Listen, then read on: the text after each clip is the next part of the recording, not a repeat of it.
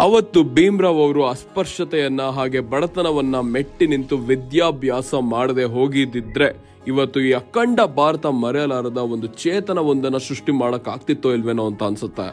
Doctor B R Ambedkar ಜನಿಸಿದ್ದು ಸಾವಿರದ ಎಂಟುನೂರ ತೊಂಬತ್ತೊಂದರ ಏಪ್ರಿಲ್ ಹದಿನಾಲ್ಕರಂದು ಮಹಾರ್ ಎಂಬ ದಲಿತ ಜನಾಂಗದಲ್ಲಿ.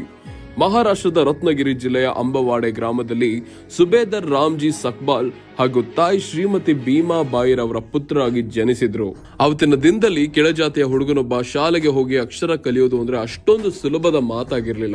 ಆದ್ರೆ ಅಂಬೇಡ್ಕರ್ ಅವರು ಚಿಕ್ಕೋರಿಂದಾನೇ ಓದ್ಬೇಕು ಏನನ್ನಾದ್ರೂ ಸಾಧಿಸಬೇಕು ಎಂಬ ಛಲ ಇಟ್ಕೊಂಡಿದ್ರು. ಇದಕ್ಕೆ ಅವ್ರ ಹೆತ್ತವರು ಸಹ ನೀರೆರೆದು ಪೋಷಿಸಿದ್ರು.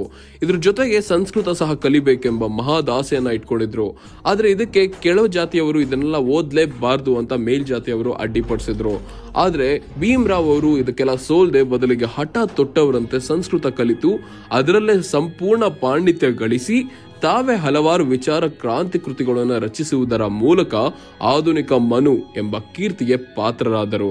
ಇದನ್ನ ಮಾತ್ರ ಯಾರಿಂದಲೂ ತಡೆಯಲು ಸಾಧ್ಯನೇ ಆಗ್ಲಿಲ್ಲ. ವಿದೇಶದಲ್ಲಿ ಕಲ್ತು ಒಂದು ಸಾಲದು ಅಂತ ಹಲವಾರು ಡಾಕ್ಟರೇಟ್ ಪದವಿಗಳನ್ನ ಗಳಿಸಿ ಅಂಬೇಡ್ಕರ್ ಅವರು ಸ್ವದೇಶಕ್ಕೆ ಬಂದಿದ್ರು. ಇಲ್ಲಿ ಮಾತ್ರ ಅದೇ ಅಸ್ಪರ್ಶತೆ ಅವರನ್ನ ಅಪಮಾನಿಸ್ತಿತ್ತು. ಆಗ ಅಂಬೇಡ್ಕರ್ ಅವರು ಮೂಕನಾಯಕ ಎಂಬ ಪತ್ರಿಕೆಯನ್ನ ಆರಂಭಿಸಿ ಅದರ ಮೂಲಕ ಅಸ್ಪರ್ಶತೆಯ ವಿರುದ್ಧ ಜನಜಾಗೃತಿಗೆ ನಿಂತರು. ಬಹಿಷ್ಕೃತ ಹಿತಕಾರಣಿ ಎಂಬ ಸಭಾದಂತಹ ಸಂಘಟನೆಗಳನ್ನ ಕಟ್ಟಿ ಅಸ್ಪರ್ಶತೆಯ ವಿರುದ್ಧ ಸಮಾನತೆಗಾಗಿ ಬೀದಿಗಿಳಿದು ಹಲವು ತರನಾದ ಹೋರಾಟ ಮಾಡ್ತಾ ದಲಿತರ ಪಾಲಿಗೆ ಅಕ್ಷರಶಃ ತೋರು ಬೆರಳಾಗಿ ನಿಂತರು. ಇವರ ಚೌದರ್ ಕೆರೆ ಚಳುವಳಿಯಂತೂ ಭಾರತದ ಇತಿಹಾಸದಲ್ಲೇ ದಾಖಲೆಯನ್ನ ಉಂಟು ಮಾಡಿದೆ. ಅಂಬೇಡ್ಕರ್ ಅವರು ತಮ್ಮ ಇಡೀ ಜೀವನ ಅಸ್ಪರ್ಶತೆಯಿಂದ ಒಳಗಾಗಿರೋರಿಗೆ ನ್ಯಾಯವನ್ನ ಹಾಗೆ ಸಮಾನತೆಯನ್ನ ದೊರಕಿಸಿಕೊಡುವುದಕ್ಕೆ ಮುಡುಪಾಗಿಕ್ಕಿದ್ರು ಸಾವಿರದ ಒಂಬೈನೂರ ಐವತ್ತಾರು ಡಿಸೆಂಬರ್ ಆರರಂದು ಇಡೀ ದೇಶವನ್ನ ಅನಾಥವಾಗಿಸಿ ಕಾಣದ ಊರಿನತ್ತ ಪಯಣಿಸಿದ ಅಂಬೇಡ್ಕರ್ ಅವರಿಗೆ ಮರಣೋತ್ತರವಾಗಿ ಭಾರತ ಸರ್ಕಾರವು ಸಾವಿರದ ಒಂಬೈನೂರ ತೊಂಬತ್ತೊಂದರಲ್ಲಿ ಭಾರತ ರತ್ನ ಪ್ರಶಸ್ತಿ ನೀಡಿ ಗೌರವಿಸಿದೆ.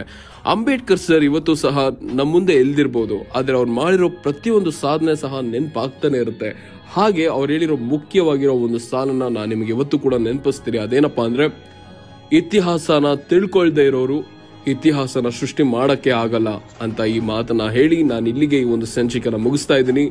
ಮುಂದಿನ ಸಂಚಿಕೆನಲ್ಲಿ ಸಿಗ್ತೀನಿ. ಅಲ್ಲಿವರೆಗೂ ನೀವು ಕೇಳ್ತಾ ಇರಿ. ನನ್ ಮಿನಿ ರೇಡಿಯೋ ನಿಮ್ಮ ಹರೀಶ್ ಜೊತೆ.